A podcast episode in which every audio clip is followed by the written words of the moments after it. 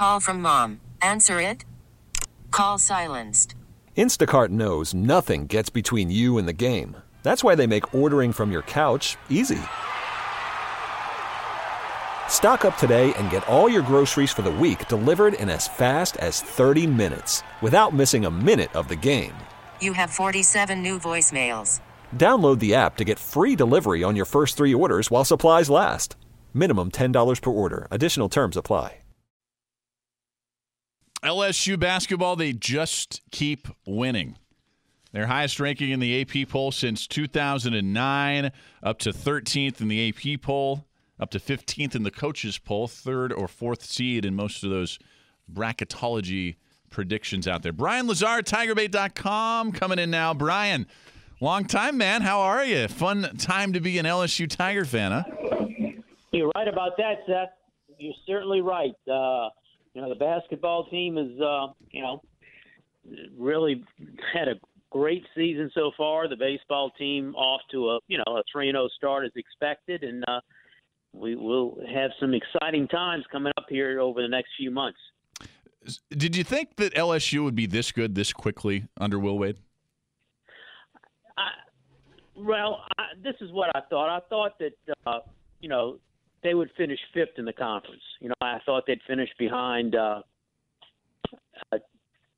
Tennessee, Kentucky, Auburn, and Mississippi State. Now, that's where I thought they would finish this year. I thought they'd be a good team. I thought they'd be an NCAA tournament team. But, look, I certainly did not see them, with 6 weeks in and having an 11-1 conference record. I certainly did not see that. So they've played themselves. They've been so good in close games. They've played seven games decided by 6 points or less in the conference, and they've won six of the seven. And five of those six wins have come on the road. So they've done just what they need to do to win close games. And when you do it on the road like that, that's a sign that you have a pretty good basketball team. Yeah, indeed. And I'm not worried about the margin of victory there. And you could hear it in Will Wade's show tonight. He didn't really care either. He preferred it to be a little more dominating than that, dispatching a 10 team at that time, 111 now in Georgia. But a win is a win on the road. The one thing that stood out to me, Brian, in this season is, and I guess we knew this, their lack of depth. They're still only playing eight guys, and the eighth guy might only play a handful of minutes and Darius Days every night. Is that eventually going to come back to bite him? Because I just have a feeling once you get to conference tournament time, once you get to NCAA tournament time, that might get exposed.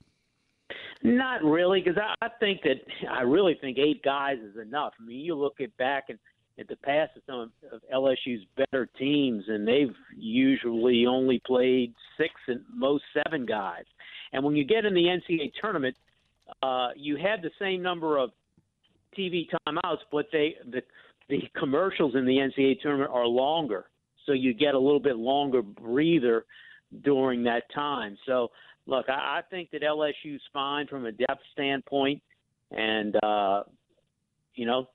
the good thing about it, they have eight guys that have made contributions for them this year. So it's not like the seventh and eighth guy is just out there filling minutes. The seventh and eighth player, there have been times this year where that individual, has made important contributions. I mean, say you want to include, Emmett Williams is one of the, the number seven or number eight player. Emmett Williams was the reason why they won the game at Kentucky. He played so well in the second half of that game. Yeah, it's a great point. Brian Lazar, head writer at TigerBait.com, covers LSU basketball. Big week, Brian, for the Tigers. They get Florida, and I understand this is a down year for the Gators, but we know this program, their prestige, and the history against LSU. And then, of course, Tennessee for the SEC lead. I'm assuming LSU takes care of Florida over this weekend. The crowd's going to be ready. Tiger fans are going to be ready to support their teams both nights. Yeah, I think so. They've had the last two games. They've sold 12,000 tickets and 11,000 tickets. I think they've had the actual crowd was a little bit more than was it right around the 12,000 mark. I guess that would have been the Arkansas game, and then the last home game against Auburn. There were about between 9,000 and 10,000 people in the building. I'm expecting Wednesday night against Florida. Be the same situation, and certainly that will be the case Saturday against Tennessee. Now, you know, Florida's a team that's really on the bubble right now. They're 14-11 overall. They're 6-6 in the conference. They can play themselves into the tournament because of their six remaining conference games. They have two with LSU and one with Kentucky. So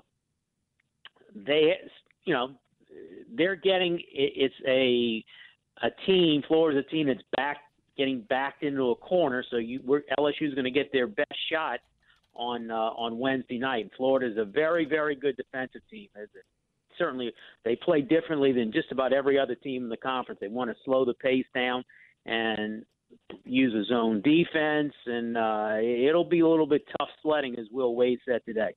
Yeah, I'm curious why the bracketologists, and they're great, and I agree with them, LSU a 3 or a 4 seed right now, but everybody's talking about, well, Kentucky could be the top overall seed, and a number one seed, not the top overall seed, but a number one seed, should they play it out here.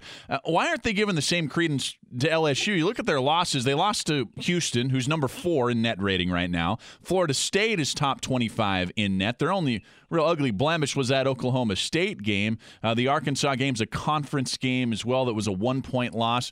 And LSU seems to be just as deserving for the accolades that everybody seems to be giving Kentucky right now. I guess maybe that's just the Kentucky program and prestige, Brian. Well, Will was asked that today on the SEC teleconference, and he said, look, Kentucky has been good at this for a long, long time, and Tennessee won the league last year. He says, we're not there yet. We haven't done anything yet. So he says that's the reason why that, you know, all the talks about Kentucky, then the talks about Tennessee. He says, look, we haven't. And tonight, when he met with members of the media here in Baton Rouge, he said, I don't think people are shaking in their boots right now when the purple and gold come into the gym. So, look, he knows that, LSU is, of these three teams fighting for the conference championship, LSU is like the little brother of the three, and I'm sure he's just going to try and see how long that he can do this, and let's see if LSU can, sneak in and come away with a conference championship. All right, finally, Brian, give me LSU's ceiling here. If everything goes perfectly, this team can go where in the tournament? They can get to the second weekend. If they get the right matchups, and matchups are more important than seeding when you get into the NCAA tournament. They get the right matchups, they can win a couple games and get to the Sweet 16, and then after that, it's going to be tough. Look, here's the problem. LSU is not a great three-point shooting team. They're only shooting 33% from three. And in the tournament, games slow down. You're going to have to be able to score in the half court, and you need to make some three balls in the half court, and LSU has not been good at that this year. And, it worries me a little bit when LSU gets in the tournament against these veteran mid-major teams, which they could come up against in the first couple of rounds, and that's where you got to watch where you can get upset. Brian Lazar, TigerBait.com. Brian, it's been way too long. Let's have you on again. Thanks for your time tonight, man.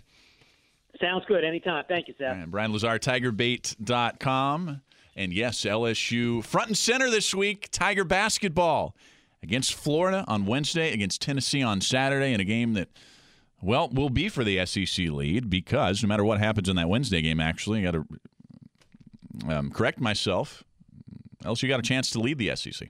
This episode is brought to you by Progressive Insurance. Whether you love true crime or comedy, celebrity interviews or news, you call the shots on what's in your podcast queue. And guess what?